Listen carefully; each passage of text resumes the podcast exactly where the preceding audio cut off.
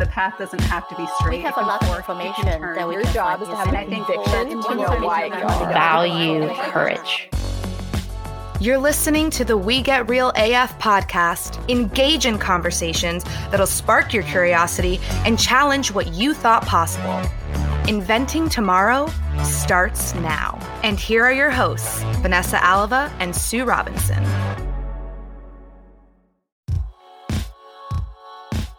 Path doesn't have to be straight. We have a lot of information can turn. that we Your can job find is to have useful. a And I think conviction to know why you are. Value courage.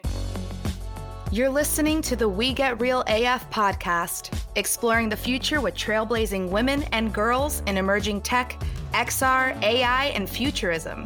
Science and technology are reshaping our world at lightning speed. Engage in conversations that'll spark your curiosity and challenge what you thought possible. Inventing Tomorrow starts now. And here are your hosts, Vanessa Alava and Sue Robinson. Hello, everyone. Thanks for tuning in to We Get Real AF. I'm Vanessa Alava. And I'm Sue Robinson. Please take a moment to subscribe to this show and rate and comment.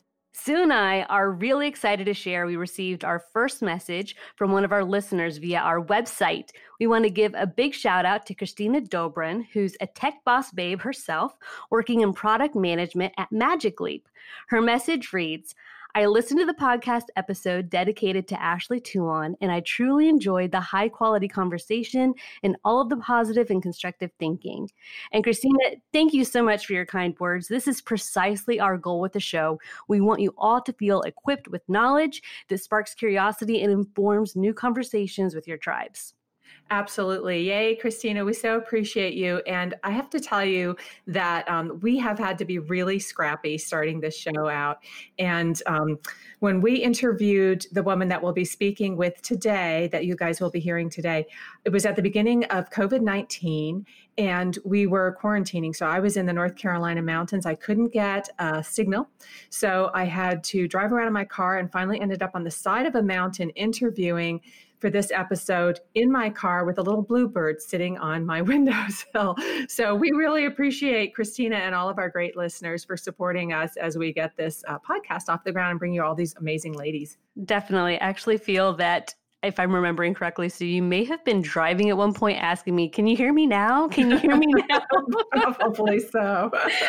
yes, yes, very scrappy, but doing it. Uh, and I would continue to love to hear from all of you out there. So, whether that be through social media or sending us a message through our website, um, we, we definitely want to engage. So, keep them coming. yes, please. Today's episode is going to give you all the feels. We're diving in and digging deep into the layers of our cognitive thinking as it correlates to empathy, a very common word here on WeGraph. And as per usual, we found an accomplished girl boss, Indi Young, to shed her brilliant light on this very interesting topic. And I am so here for it, Sue. So am I, Vanessa. Indi is amazing. Can't wait for you guys to hear from her. Empathy is something Sue and I reference often in our many conversations with leading women in all realms of emerging technology. Human connection seems to be a common thread that we naturally yearn for and will come to expect from our devices as software and hardware continue to evolve and become more sophisticated. So, how do we bridge the gap? It was only fitting for us to invite empathy guru Indi Young to be part of this conversation. An accomplished qualitative data scientist, Indi coaches organizations on understanding people, how to listen deeply, and provide solid data to guide product strategy and to spark innovation. Indi, welcome to WeGraph. Welcome, Indi. Hey, thanks so much. I'm happy to be here. Let's start kind of at the beginning here. D- Explain the differences because there are several types of empathy from my Mhm. research and what you do. Mhm. The differences between affective empathy and cognitive empathy. Okay. Certainly a lot of people try to use the empathy word to mean one thing. Um, it means I'm feeling your emotions, or I have sympathy for your emotions, or I have compassion and I'm going to do something nice for you because of your emotions. Um, and, and so it gets all twisted up with compassion and sympathy quite a bit. Uh, Dr. Brene Brown has done a lot of good TED Talks that tries to explain the difference between empathy and sympathy. But even within empathy, there are multiple kinds. There's like eight or 12 different types of empathy, and they don't argue about which one is the right empathy there's just different types. Cognitive empathy, by definition, is understanding somebody's inner thinking, their emotional reactions, and their guiding principles. So, if that's depth, if we can understand how we, you know, how people's minds are ticking, right? Especially in the present moment and what the history is of it, we will get along much better. I do a, uh, uh, a, workshop with various teams who are having issues with the other team. Let's say, for example, the product managers versus the designers. And they just can't seem to talk at each other uh, in, a, in, a, way that isn't um, upsetting to each group. And so I'll take an example. Uh, uh, conversation or semi argument, right? Conflict. And I will I will show the team how to recognize what's being said. Look, here's the guiding principle. Look, here's your guiding principle. Look, neither person is recognizing the other person's guiding principle. And instead, what we're doing is we're firing off commands. Another is praising someone, another is um, judging someone, another is probing. This is all not listening. This is all driving a conversation toward a particular goal, which is I'm going to try to persuade you to do it my way, right? Um, what I do is I teach people how that is at surface. Surfaces opinions and preferences and explanations and statements of fact. And that's how we normally try to talk to each other. So, as soon as the team recognized what those pieces of conversation were, I gave them a couple of rules about how to run a conversation. And then I rewrote that conversation in a way that worked. Affective empathy, on the other hand, has morphed a little bit. There's something called emotional contagion, which is close to affective empathy. That is when you say, I feel you, and like you're getting tears in your eyes because you feel that other person's emotion. That is emotional contagion. What my psychologist buddies are saying, how about the word that we like to use is called empathic listening. Hmm. Empathic listening, and, and it's beautiful because listening is the key. Um, and it's not something that we are uh, adept at. Uh, we don't teach our kids how to listen. We teach them how to write and how to read, um, but we don't teach them how to speak or how to listen, how to take time and make space so that you can actually hear the other person, as opposed to just hearing your own thoughts going on while the other person's going blah, blah, blah, so that when they're done going blah, blah, blah, you can say what your own thoughts are. Wow. It, I completely agree with you. And soon I have these conversations all the time where we're saying, you know, listening is a practice.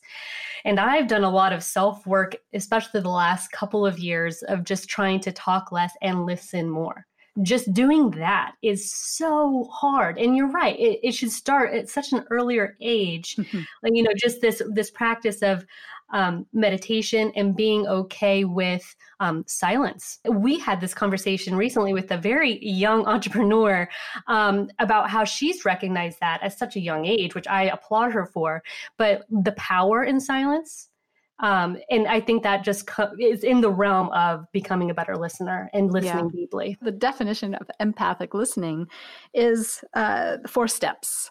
The first step is to recognize that something's going on for another person. Maybe they've got furious thinking going on or deep in thought or they look quizzical um, or maybe they look like they're having some sort of emotional reaction or, or maybe they're having an argument with you about how to do something and it turns out it's based on their guiding principle um, that you haven't understood yet. Second step this is the hardest one recognize that it's valid for that person. Hmm. okay? Don't try to change them Okay. Third step offer, offer yourself, offer your ear, offer to listen. You can do that in a lot of different ways. There's this uh, Pixar film called Inside Out. It's Oh, about Oh. I love that film. That is woke. That is amazing. I remember watching that for the first time and looking over at my husband with tears in my eyes. just like I'm literally I we hadn't even had my oh, our daughter yet and we watched it just because there were such great reviews about it and wow yeah. yeah, my my daughter and I watched it the other day for the first time, like maybe two weeks ago, and we both Oh. had tears in our eyes at the end. Oh, and just- fantastic. It's incredible. Yeah. Yeah, yeah. So they, they actually um, hired a psychologist um, and someone who understands all of this uh, to make sure that they got it right. And there's this one scene. There's um, basically these emotions are represented by characters. One character is joy, one character is sadness. Joy is very judgmental about sadness. She doesn't think sadness has any value. Um, and they have uh, teamed up with this little pink elephant and they're chasing around trying to catch a train uh, to fix something, right? So it's time dependent. This train is coming down the track. They got to get there. Uh, and this pink elephant has a wagon that is his favorite vehicle, favorite toy, and it falls over a cliff. And he's shocked with emotion. There's no getting that back. And he stops. What Joy does, let's get him moving, let's switch his mood. So I'm going to tickle you, tickle, tickle, tickle. I want to make you laugh. Come on, come on, come on, laugh. And then we got to go catch the train. Sadness does the four steps. First, she recognizes something's going on for the pink elephant. Second, she says it's valid. I'm not going to try to change your mood. Third, she offers her ear. She says, That meant a lot to you. Fourth, he accepts her invitation. He starts talking about the wagon, about the memories. He cries candy tears. And 42 seconds later, he stands up and says, Let's go get that train. He felt heard. Okay. This is the first time that Joy looks over at sadness and says, How did you do that? She was doing empathic listening. It was the four steps. It was beautiful.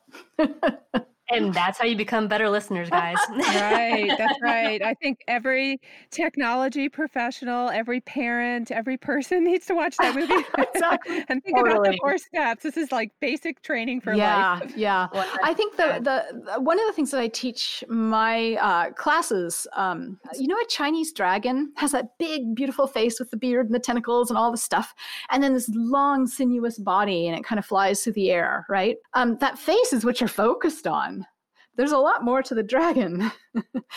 and what I tell people is, hey, the present is the face of the dragon the history, all the rest of the experiences that that dragon has had in the past is the rest of its body, and it's attached to the face. Let's switch it up then. Let's say it's a coworker, and the coworker's all like, "No, we are not going to do it that way." Instead of getting upset about this face of the dragon right here in the presence, find out where that comes from. Find out what the body is like. Find out what the history is like. What were the experiences that led that person up to saying no we're not going to do it that way? You can say oh okay let's I- i'm not going to argue with you. It's probably the right thing. I want to understand it better. Where did this come from Wow. If we all were better at that, our organizations would be such better places for it. We'd probably have more ideas that people feel confident to bring forward that are good ideas. We would have probably better collaboration between teams. Everyone would feel safer and uh, just I can only see this being good in every in every possible way. We need to learn it. all those are so important to an organization sue right but also at the end of the day whatever product whatever service that you are offering is better because of all of those things because you are more human because you've taken time the time to research and the time to understand not just your one narrow perspective but everybody else everybody else around you and far from that as well you know deeper into that. With respect to uh, taking time and that empathic listening, right? I think we are, especially in the US and especially in tech, we're in this culture of getting to solutions fast. And that's our problem. Yep. Agreed. It's interesting, Indi, because um, I think you wrote something else that compared the idea of haste to getting things done quickly.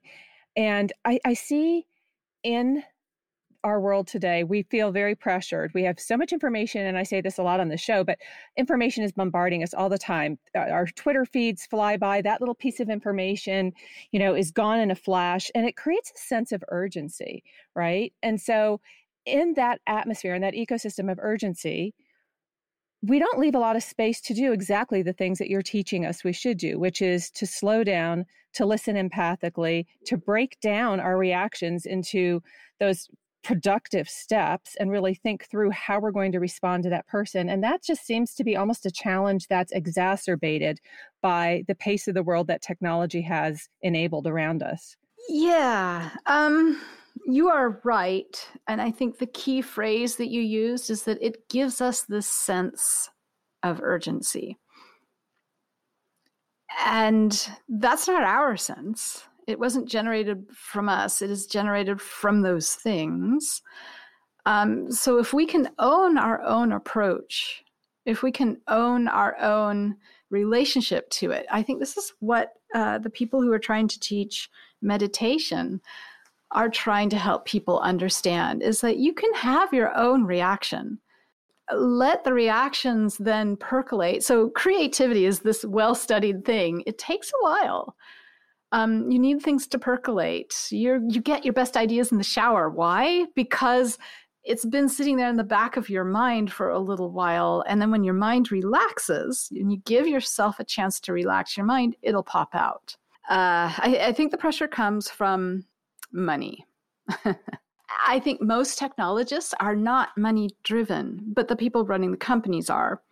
Um, and what uh, what that speed is is to you know make the market bigger, get more um, people looking at our stuff through a glass pane. So I think I think what's what what the solution is is self awareness um, and group awareness. So we are unaware of our own biases. We're unaware of the fact that as a team, when we're speedily trying to solve this, and there are some teams who take time.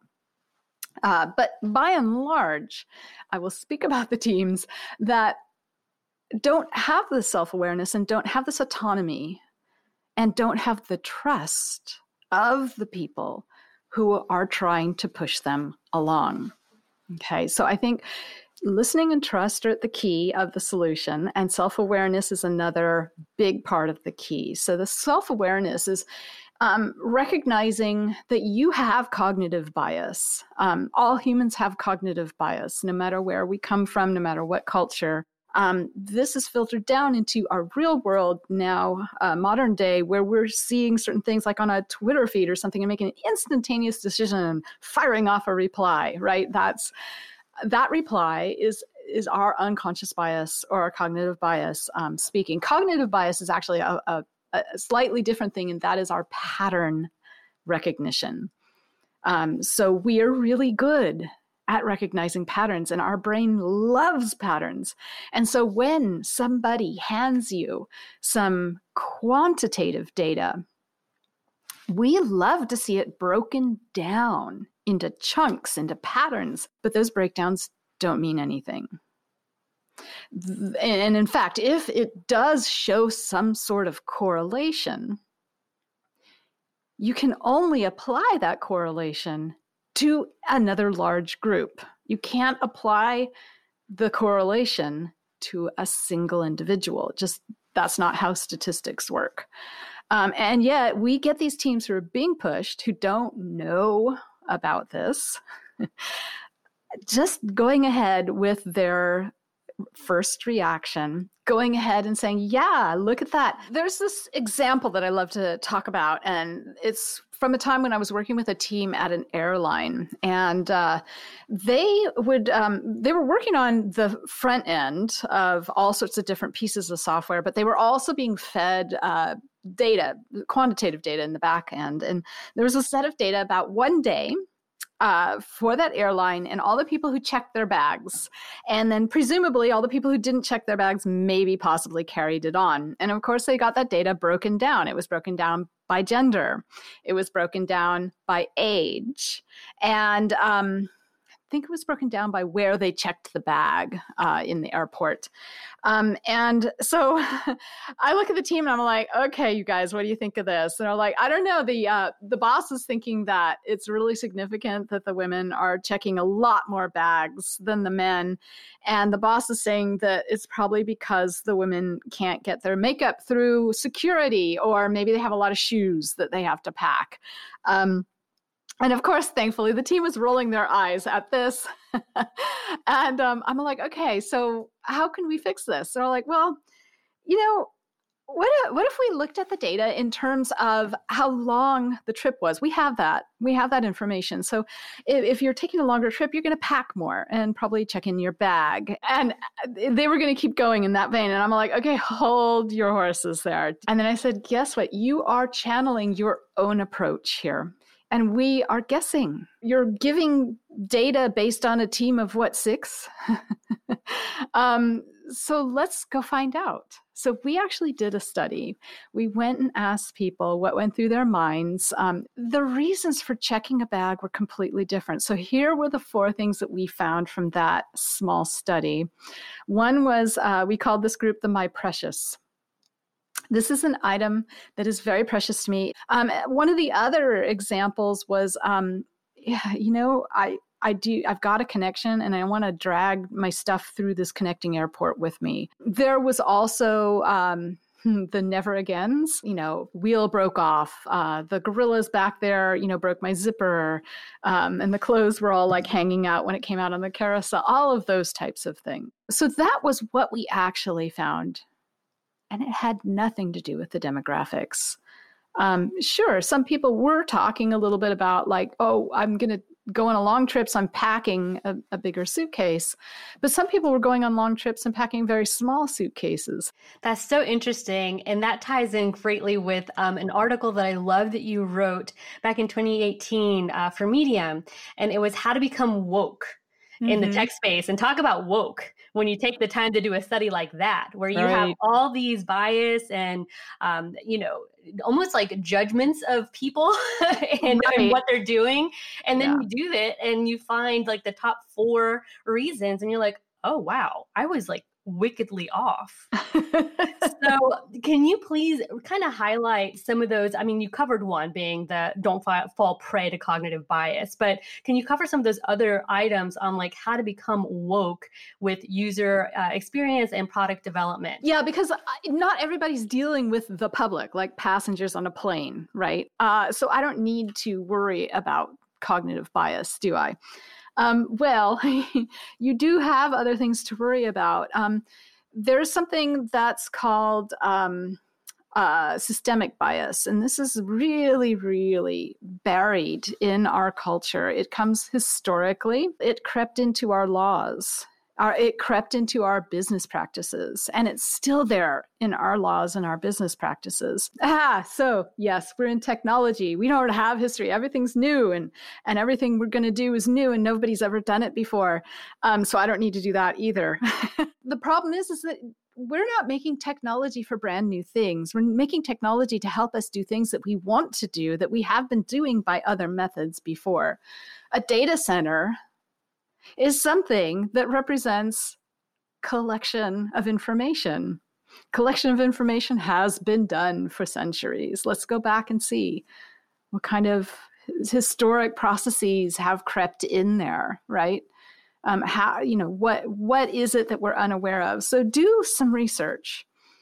I think that's important. Um, don't let demographics creep into your speech take them out entirely. See if you can take them out entirely. People will push back on that no end, but it is such a helpful exercise. Make thinking styles instead of personas. It's such a foundational shift in the way we think as humans. And I'm wondering, you know, there's algorithms out there that help us diagnose illnesses, that help uh, diagnose problems within a computer. Is anybody working on an algorithm to help us identify where those biases might be creeping in. That's, I believe, up to us. There are a lot of people um, who have written about this, but it's not creeping into business so much. I think it is uh, found a foothold in government. So there are a lot of digital government um, teams who are aware of this, who are investigating this. Uh, but I think in in for profit business, it isn't finding a foothold yet, not a very strong one. So I, I think it's up to us because uh, what we can do is use some of the tools. Um, I've developed a bunch of tools. There are other people who have developed tools to um, actually put a point on it. So there's a book called Future Ethics um, by Cennydd Bowles, and he represents the whole discipline of ethics that apparently the whole discipline of technology has never been introduced to. And there's a there's a cone sort of a diagram that he uses where you um or you consciously go through this exercise of broadening your perspective of who we are serving and who those individuals are and who is it that we're ignoring and who is it that we're making unintended outcomes for and then you start focusing in on those very specifically. I do something called listening sessions as the way I gather data. And those listening sessions are very uh, carefully cast. Uh, I do very careful study framing um, on a purpose. So, the difference uh, between a listening session and, say, a user interview is that word user. A user is someone who has a relationship to your organization. Okay, so I don't use the word user, I say customer, or I say member, or I say passenger. Those are all still people with a relationship to your organization.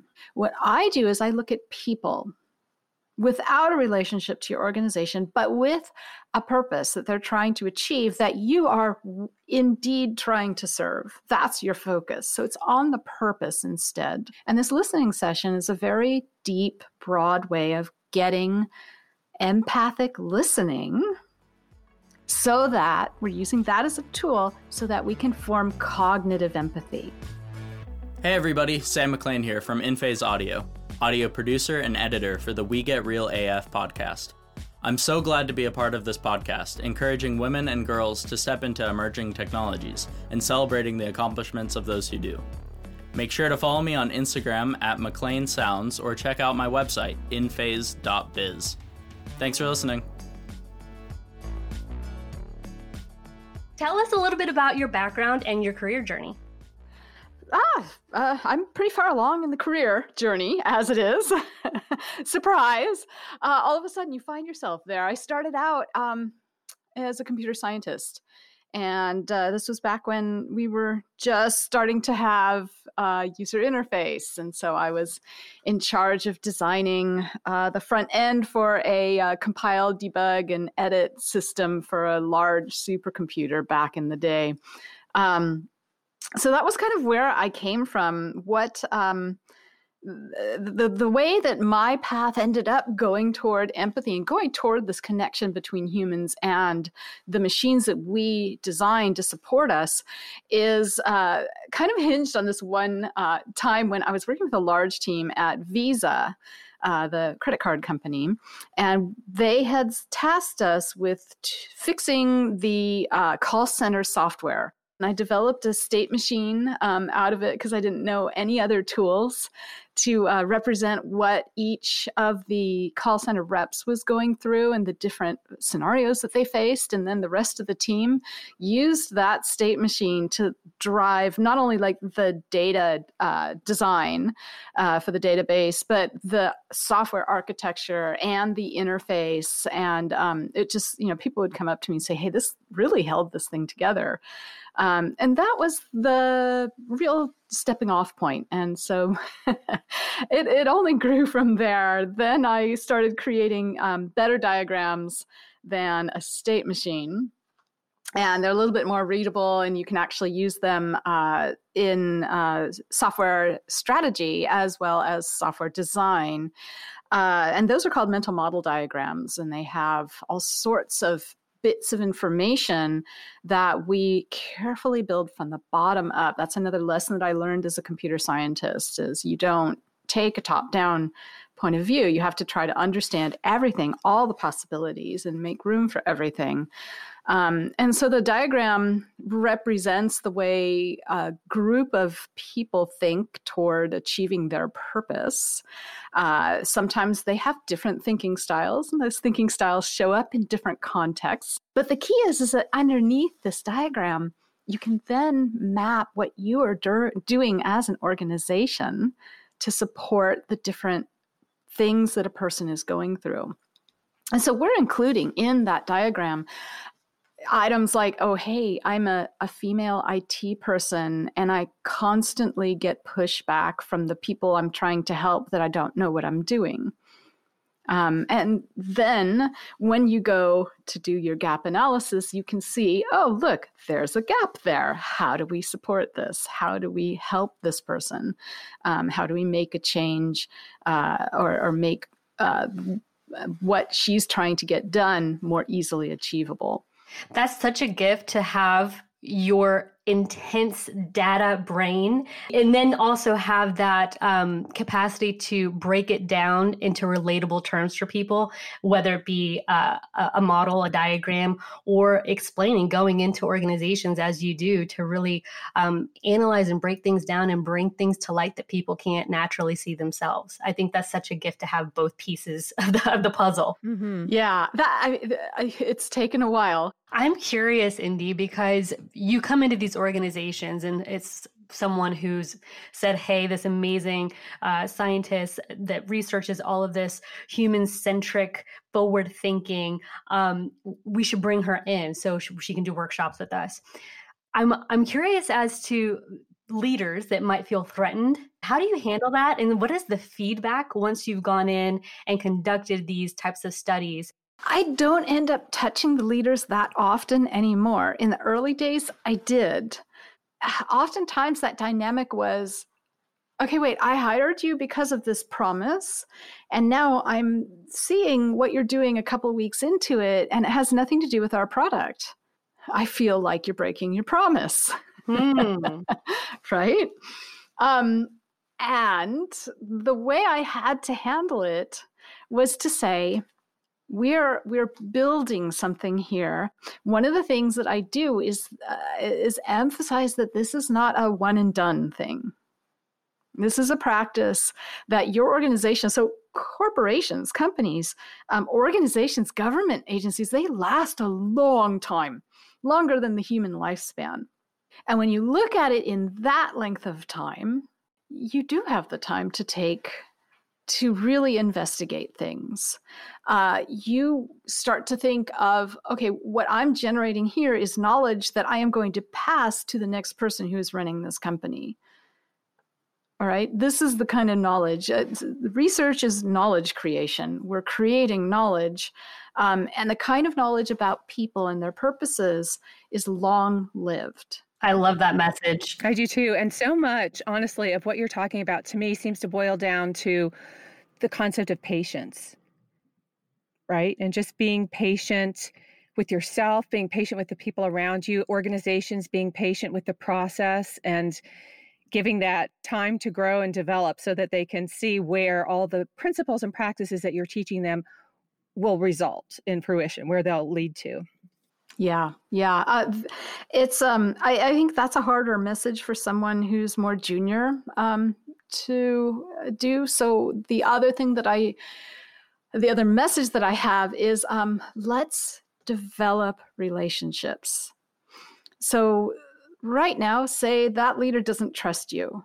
You are a cog in the wheel that you ex- he expects you to tick in this certain way.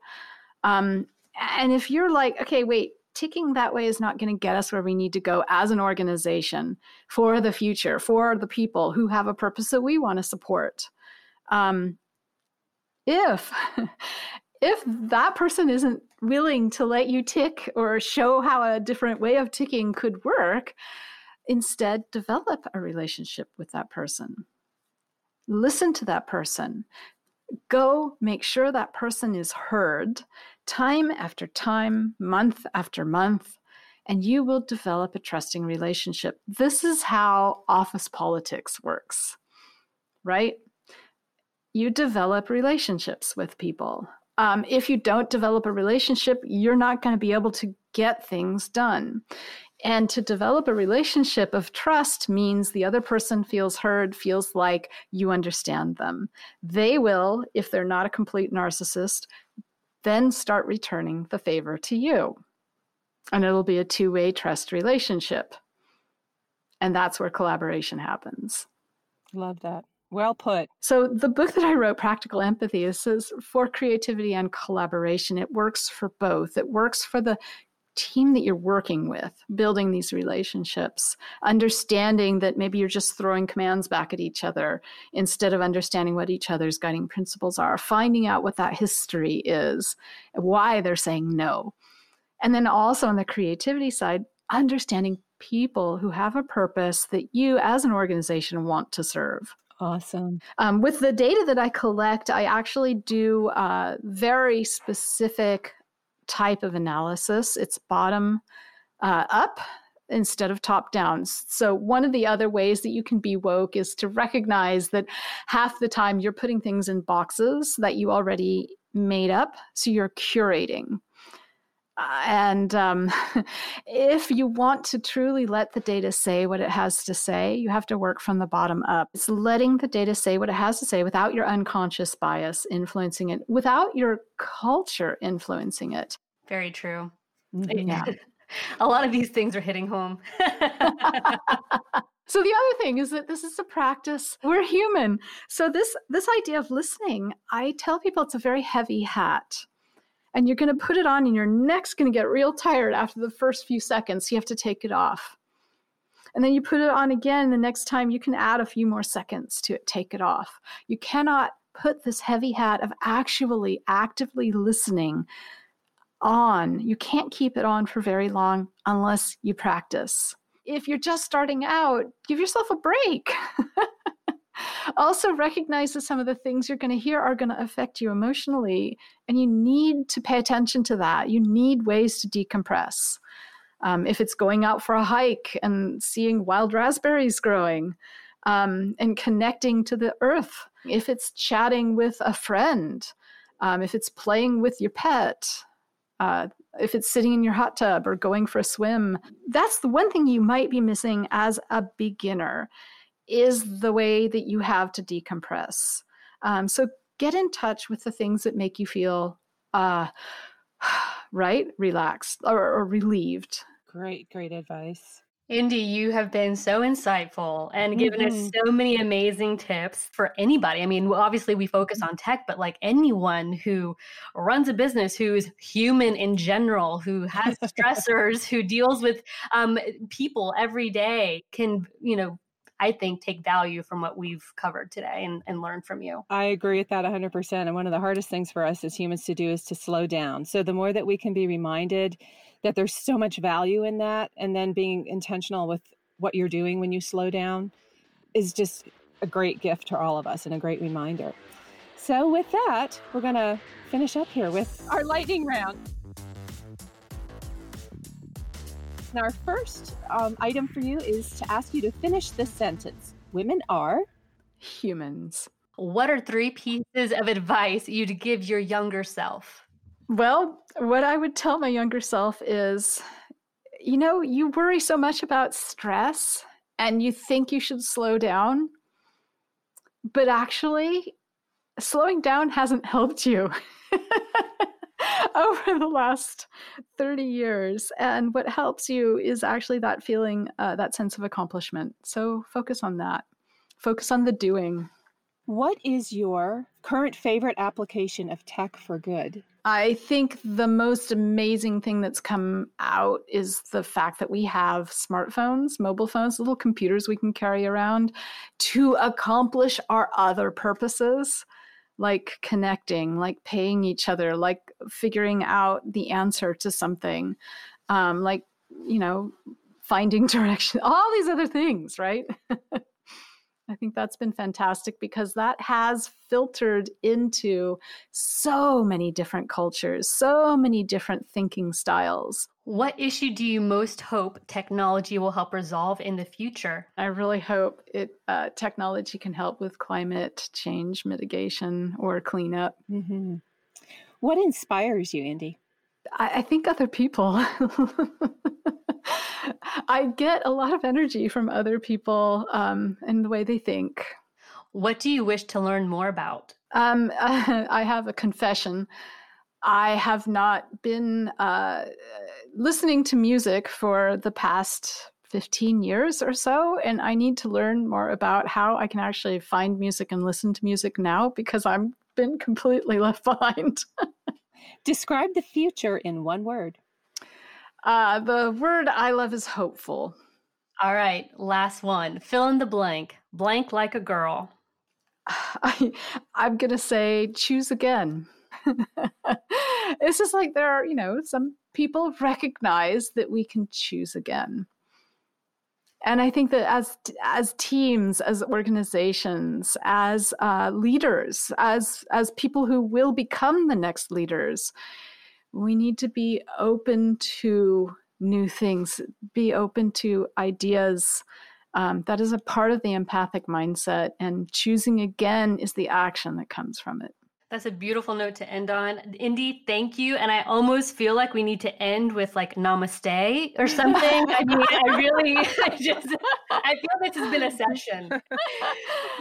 Where can people find you online, um, connect with you? Uh, you've mentioned your book a few times, so where can they find the book, etc.? On Rosenfeld Media, I've got two books. One, the first one was called Mental Models, and the second one's called Practical Empathy. Practical Empathy is kind of a, a newer version of mental models, and it's written for people who are not researchers. Uh, so it's a little bit easier read. Find me on my website, indiyoung.com. I'm also on Medium under Inclusive Software. And you can find me on Twitter, Indi Young, and LinkedIn, Indi Young as well. Indi, thank you again so much for your time today and all your wonderful insights. I know our listeners are really going to enjoy listening to this this episode. Thank you so much. Yes, amazing. Thank you. Hi, everyone. Thanks so much for listening to this episode of We Get Real AF. We're excited to bring you the voices of amazing women and girls who are shaping the future for good. Please help us spread the WeGraph mission of supporting women and girls in emerging tech and science. Follow us on Twitter, LinkedIn, Instagram, and Facebook. Our handle is at We Get Real AF. And visit our website at www.wegetrealaf.com. Don't forget to like, comment, and to subscribe to the podcast. We also want to give a big shout out and thanks to Sam McLean for providing sound production for the show. You can find Sam on Instagram at McLean Sounds, that's M C L E A N S O U N D S, and to our voiceover artist, Veronica Horta, for her show introduction. You can find Veronica on LinkedIn by searching for Veronica Horta, H O R T A.